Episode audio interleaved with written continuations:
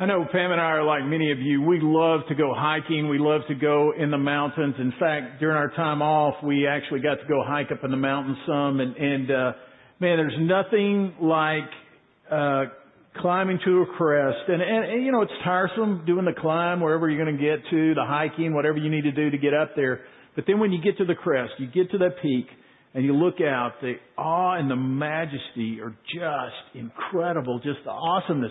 In fact, you, you feel small all of a sudden, if you know what I'm talking about. All of a sudden, you, you realize that there's an architect who uh, has put everything in motion, who is actively involved, and you are just, uh, you feel so small, but yet you feel so full because you're taking in the majesty of the Creator. And I, so I love I love those mountain uh, top experiences when you do that. However, eventually there comes the moment when you've taken in the view, you've sat there, you've rested, you've done whatever you've done.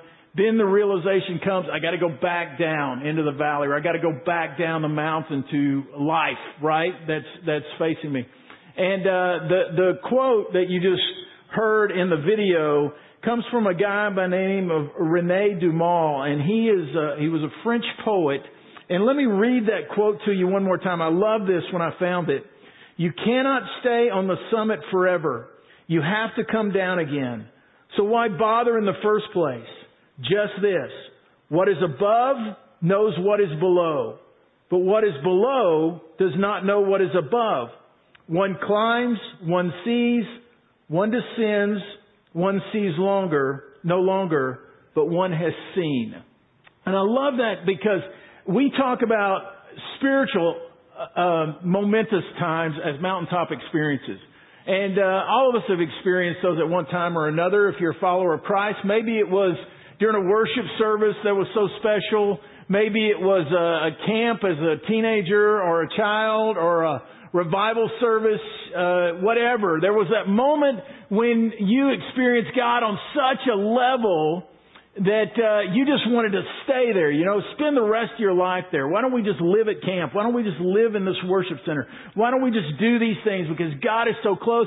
And you know, the the, the amazing thing about the closeness of God is just like looking out off a physical mountain, you feel small. When you're having that spiritual mountaintop experience, you feel the same smallness. Your sin is revealed. There's brokenness that comes. There's this inadequacy before the Holy God. But all of a sudden there's this celestial breathing in of who He is. And you experience the awe of God is. And you realize you're not in control. And that He loves you and He has this immense, uh, calling upon your life. And you, that's why we just want to stay there because you can just touch Him. The, the, the temptation of sin seems so far away because you're in that moment. But, you know as well as I do, you gotta come down. You gotta go back down into the valley to live life out. And so we ask, why have even these experiences? Well, one ascends, one experiences, but one must descend. But we have seen. And the world who has not seen needs to see. And so over the next several weeks, we're going to be looking at what we're calling mountaintops.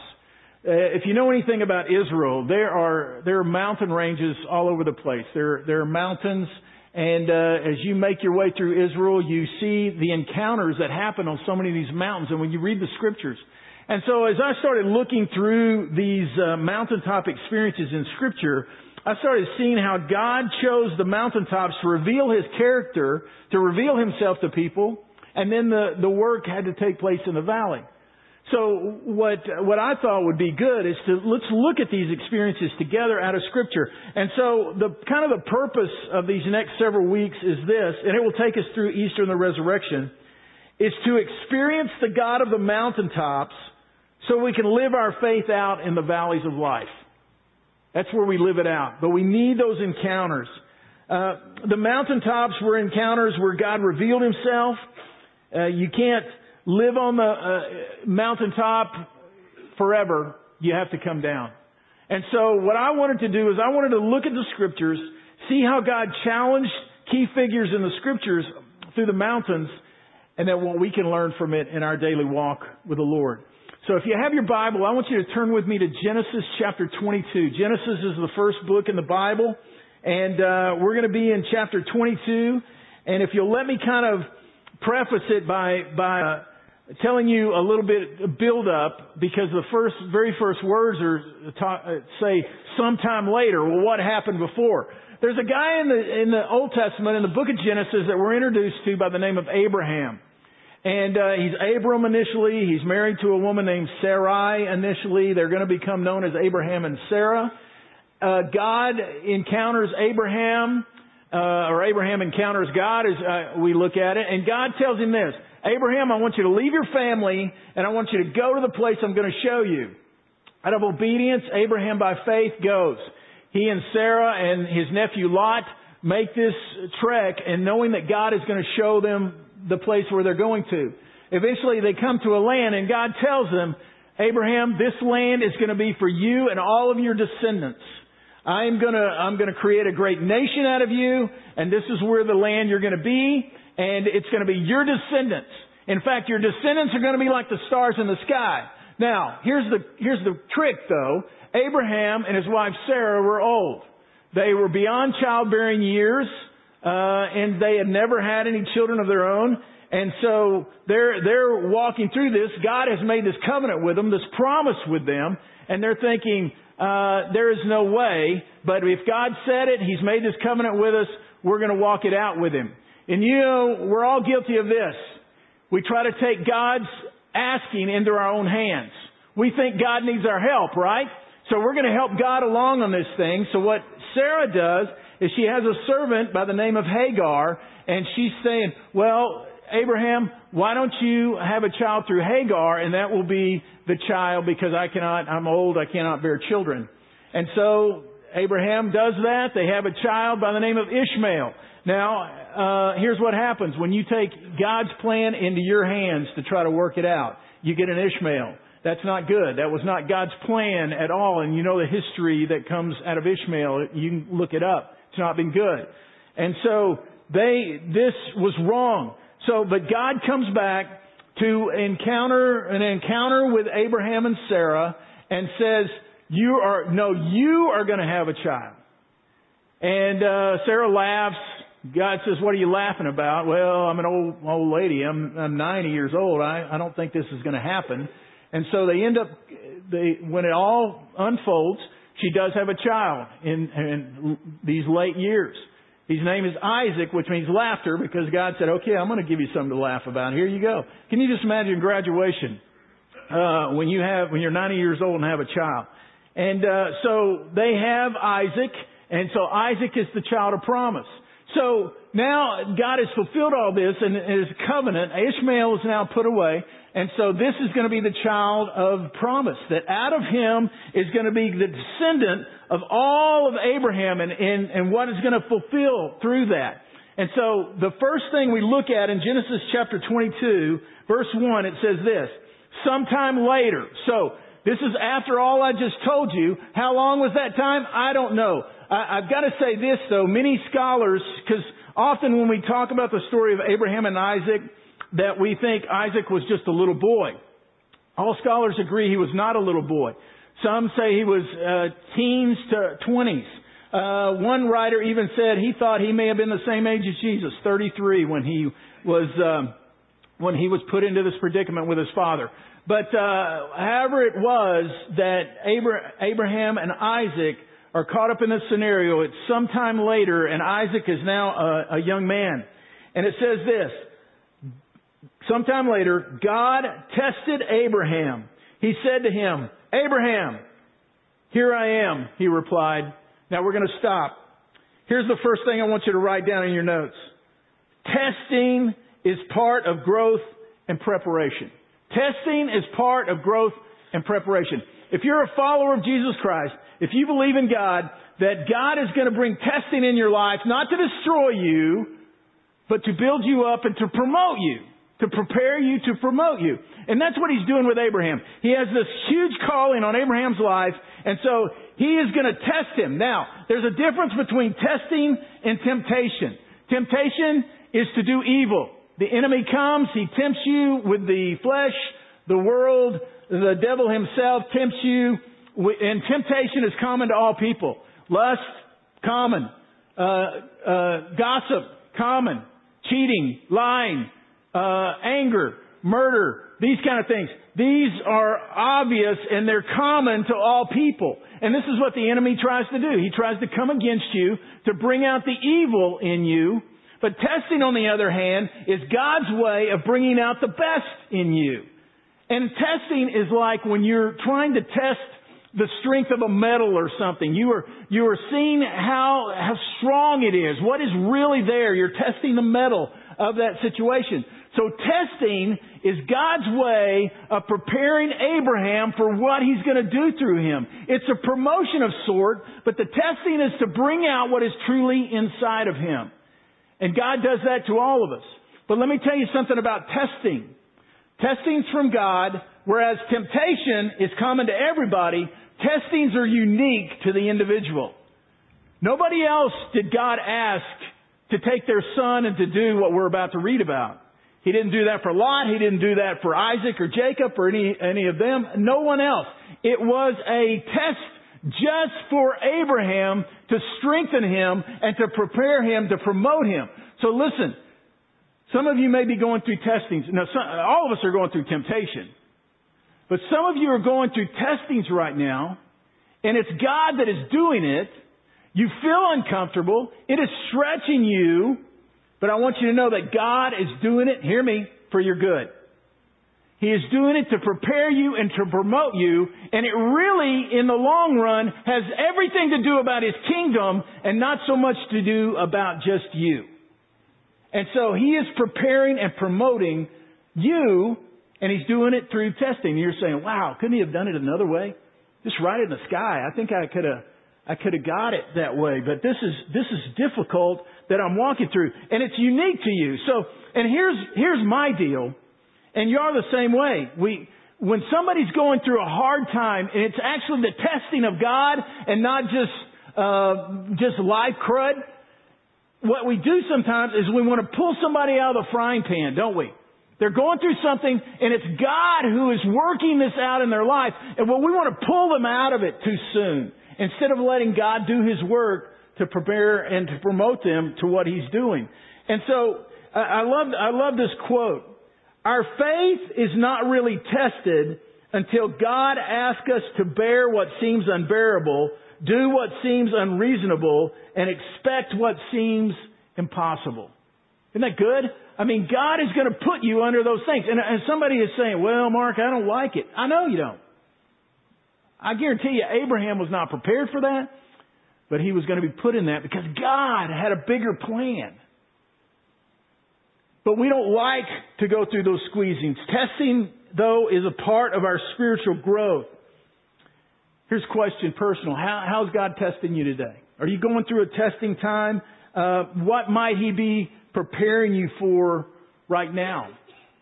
And you're thinking, well, I don't want to go through this. I, I'm, I'm going to fight off on this.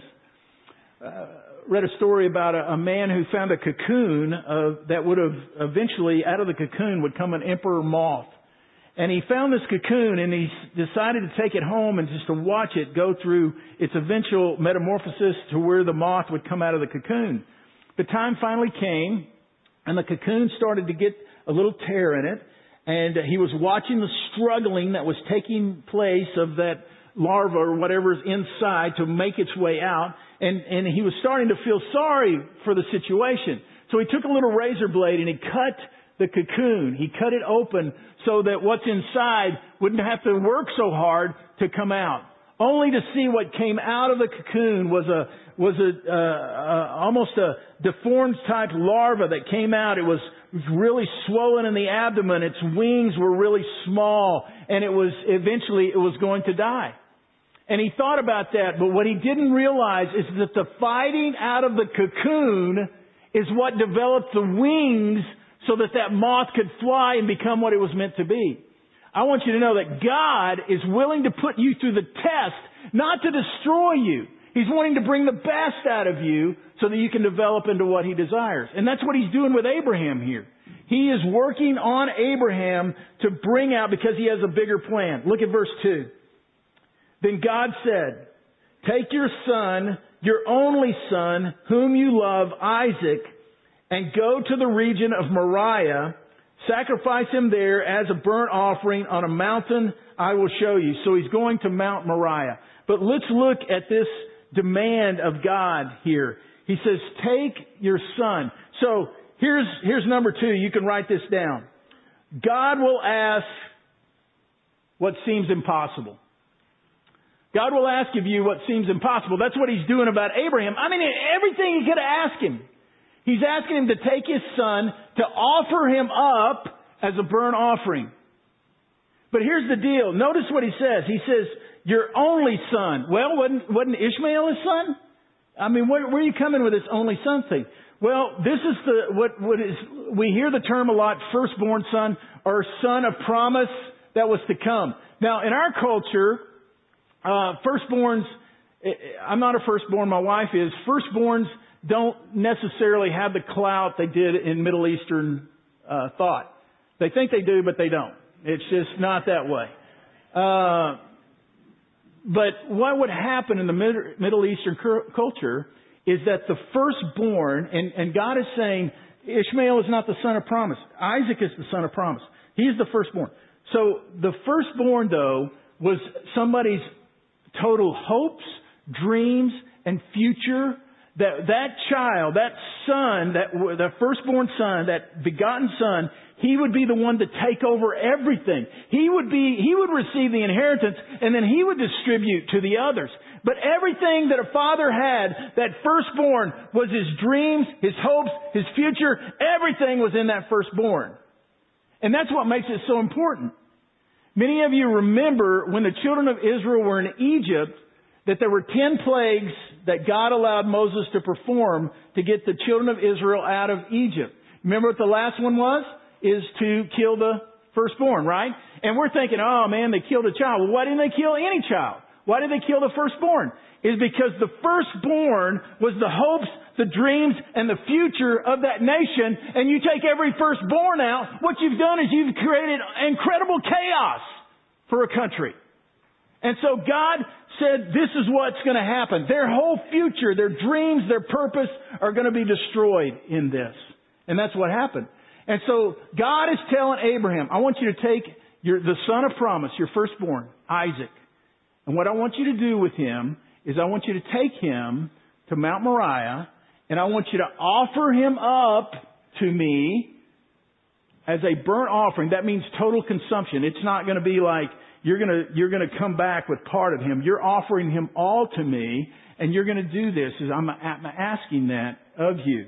And, and my thought is, God will ask of you, and He asked of Abraham, what seems like the impossible. And God, hear me on this, God didn't want Isaac's life. He wanted Abraham's heart. You know, so often we think God asks something of us to offer up to Him, and we're thinking, oh, why does God need this? He doesn't need that. He needs you. And He knows you're clinging so tightly to something that you cannot experience Him. And so He tells Abraham, I want you to offer up your son. And the best way to grow close to God is as we offer up to Him. Here's a question for you.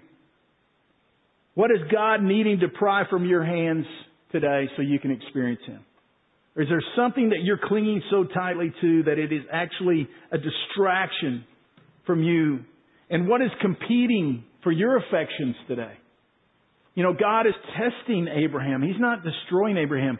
He's testing him because he wants his heart because he has a bigger plan that he is going to fulfill here. And this is what happened. But if he would have clinged so tightly that he would, God could have done it another way, but this was what he desired to do. And for many of you, hear me. You need to hear this. God sees more in you than you see in yourself.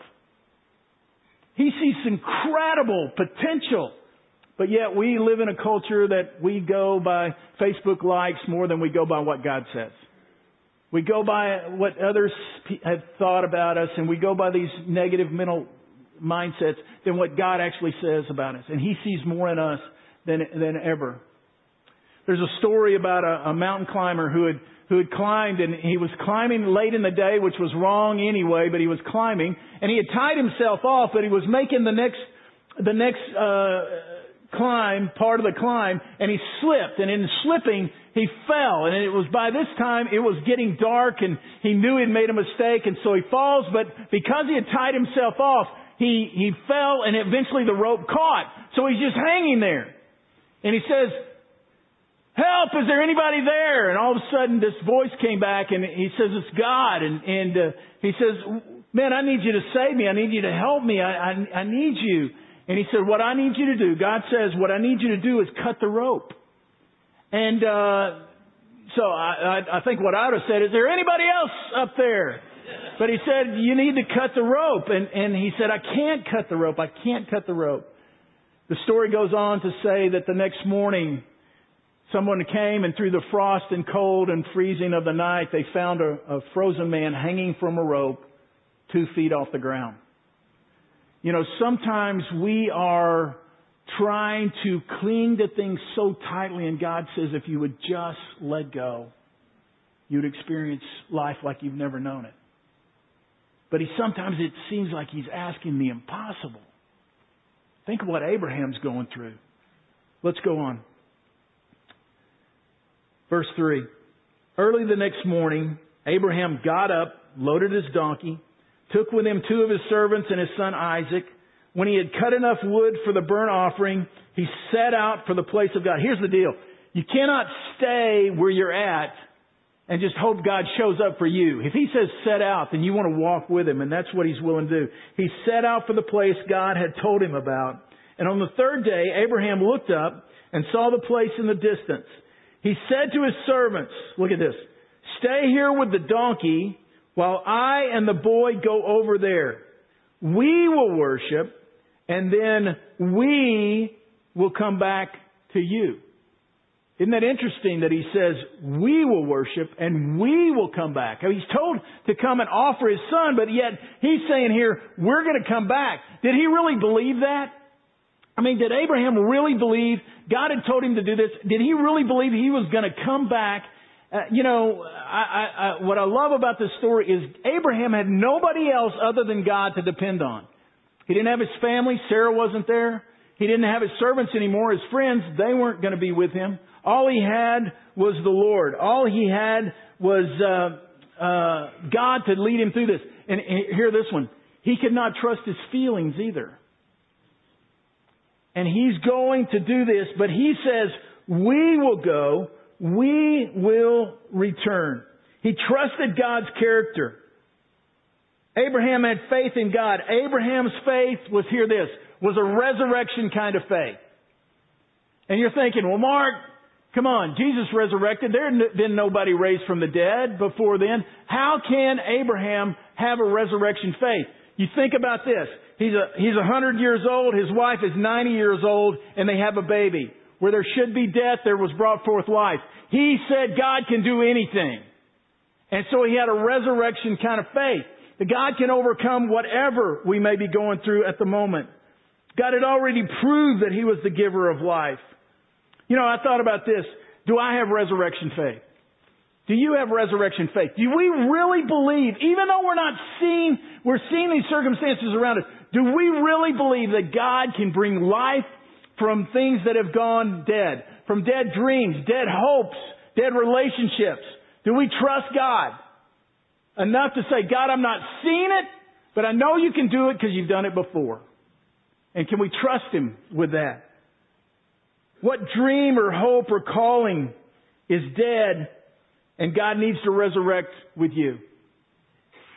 I tell you what, sometimes we're going through life and, and just this morning, it was crazy. We, we get here at seven and we have our prayer time and everything. And when we got here at seven, it was actually, there was more light out than there was when we started the service at 8.30. It was pitch black out there. I'm thinking, man, this is isn't right.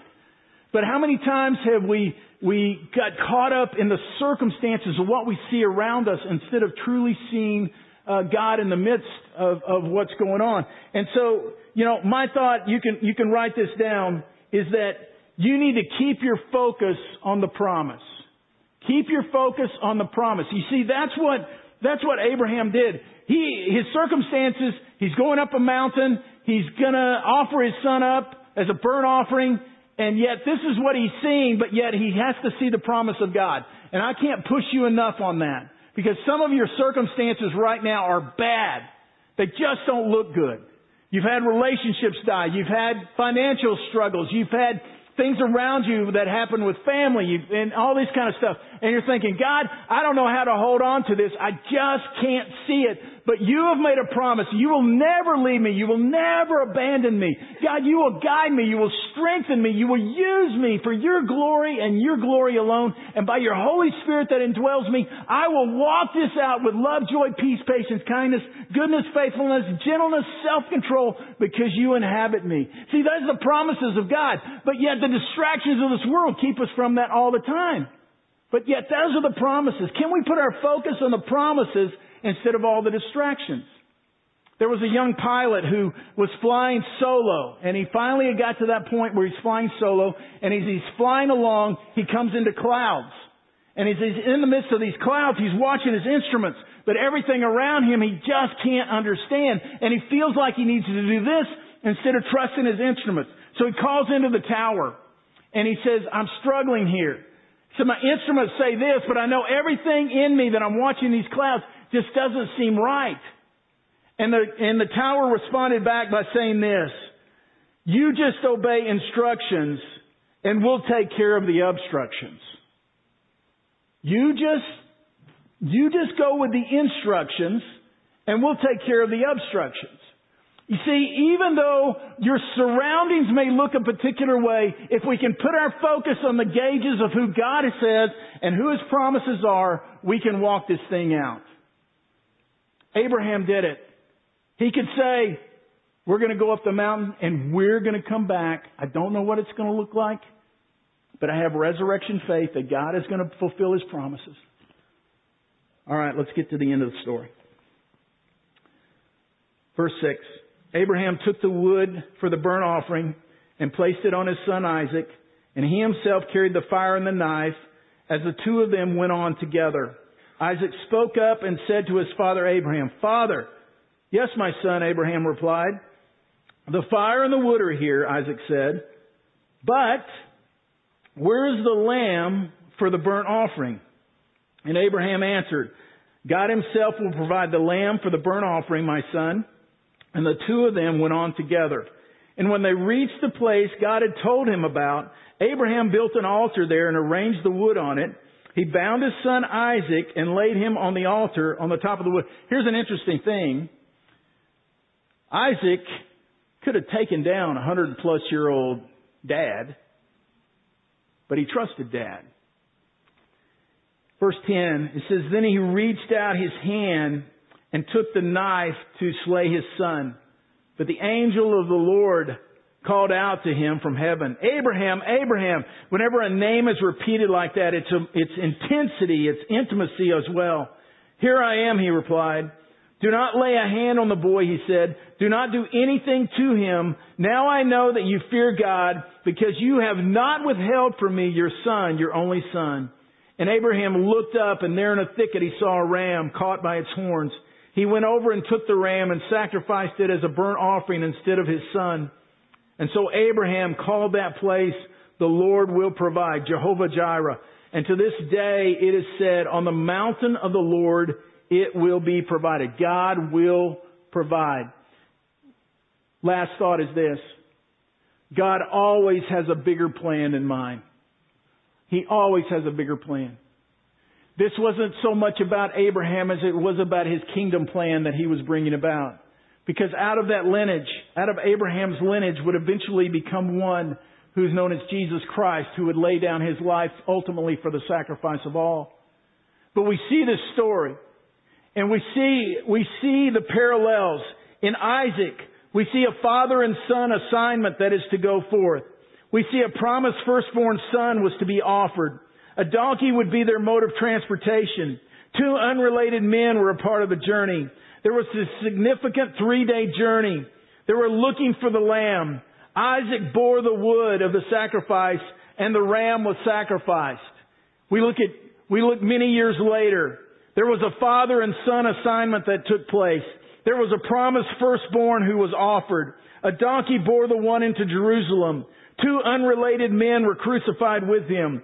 Three days of Christ was in a tomb. Jesus was the perfect Lamb of God. Jesus bore the cross and he was the perfect, complete sacrifice for mankind. You see the incredible parallels that God is, is, seems so much bigger than just Abraham and a son. He was setting into focus and to play all of redemption. So he is testing Abraham to fulfill this. Listen, some of you are going through some testing today. It's hard. You don't understand it. You don't like it. You look at the circumstances and you're thinking, God, I don't know what's going on, but I'm going to focus on you and your promises because you will never leave me. You are here with me. Your Holy Spirit indwells me. I believe that. And so God, please lead me through this testing. But you got to understand, God is preparing to promote you for a greater thing that's going to happen. And some of you need to grab that today. We're so limited in our thinking. We just think, God, can you use me? Yeah, I can use you. It's not about you. It's about Him and what He's going to do. That Mount Moriah, Mount Moriah, where He was, eventually, King David, when he is king, and a plague has hit their nation because he decided to count his fighting men the plague came and, and the plague ended at a place called Ornan's floor, Araunah's floor. And it's at that place that David decides, I want this land to, to make a sacrifice unto God. And Ornan says, you can have it. He says, no, I've got to buy this land. So he buys that land and he makes a sacrifice there. It was the exact same spot that Abraham and Isaac were. Years later, David is going to have a son by the name of Solomon. And what Solomon does is he builds the temple on that exact same place, Mount Moriah, there where Abraham sacrificed Isaac and David had purchased that land. The temple was put in that place. In the same mountain range area, not too far from that crest, there's a place known as Mount Calvary, and we'll talk about in a couple of weeks, is where Jesus, the Lamb of God, took away all the sins of the world. God does not do things accidentally. He's got a plan. Let me close by this. I am human. I am frail. I thought, what in the world could make Abraham do this? Promises of God? Yes. But man, this is asking the impossible. And I thought, I was just thinking, Abraham, how could you do this? And I was just thinking, I, I mean, it's a great story, but I thought, Abraham, what gave you the courage and strength and boldness and faith to do this? I just don't understand it. If I was asked to give one of my kids or my grandkids over to the Lord in this way, I'm thinking, God, what would it be that would, would even impulse me to do that? And then I saw it. It took me studying through the scriptures over and over again. But in back in verse 2, it says this, then God said, take your son, your only son, whom you love, Isaac, and go to the region of Moriah. Sacrifice, offer him up there as a burnt offering on a mountain. And it's the last four words that struck me. He said, I will show you. And all of a sudden it came clear. Abraham was not going to be alone on this journey. The God of all creation was with him. He was guiding him. He said, I will show you. I will take you each step of the way. And I love you, Abraham. I love you. Some of you today are, will, wanting to give in. There's many people on this planet, they're just wanting to give in because they think they're isolated and they're alone and they're getting their worth through social media or through something else instead of the truth of who God is. And God says, I will be with you and I am with you. Some of you just need to hear that today. Because I guarantee you, if you're not going through a test, eventually you will. But God is not to destroy you, He's to promote you to greater things. I want you to bow your heads with me just one quick moment.